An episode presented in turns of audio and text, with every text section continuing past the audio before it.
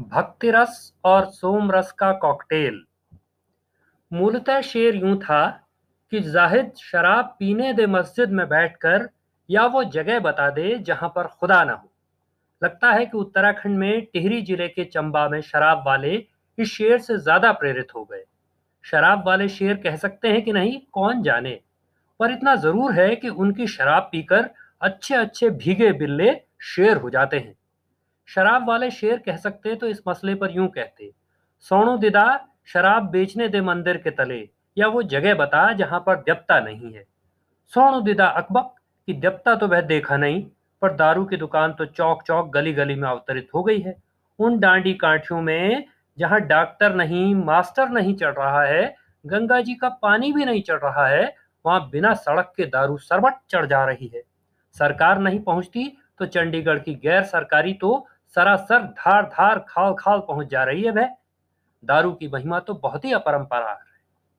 अपरंपार है दारू की महिमा।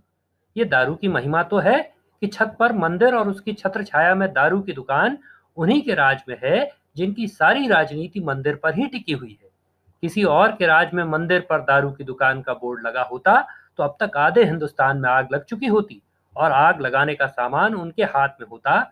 अभी जो अपना राज होने पर मंदिर के नीचे दारू की दुकान के मामले में रेत में सिर डाले बगुले के माफिक हो गए हैं। जो भव्य मंदिर के लिए गली गली चंदा वसूल रहे हैं, उन्हीं की हुकूमत तमाम गलियों में दारू की दुकान भी पहुँचा रही है। हरिवंश राय बच्चन कहते हैं, मंदिर, मस्जिद, बैर कराते, मेल कराती मधुशाला। जिनकी राजनीति मंदिर, मस्जिद के नाम पर बैर कराने की है, वे भी किसी का मेल करा सकते हैं भला। ये अद्भुत है। पर देखो, डबल इंजन का दम दिल्ली के इंजन ने देहरादून के इंजन के साथ मिलकर मंदिर और मधुशाला का कैसा अद्भुत मेल कराया है। भक्ति रस के नशे वाले ऊपरी तल पर और सोम रस के नशे वाले निचले तल पर सारा इलाका झूम रहा है। भक्ति रस और सोम रस का नए तरह का कॉकटेल है। सब मुमकिन है जी।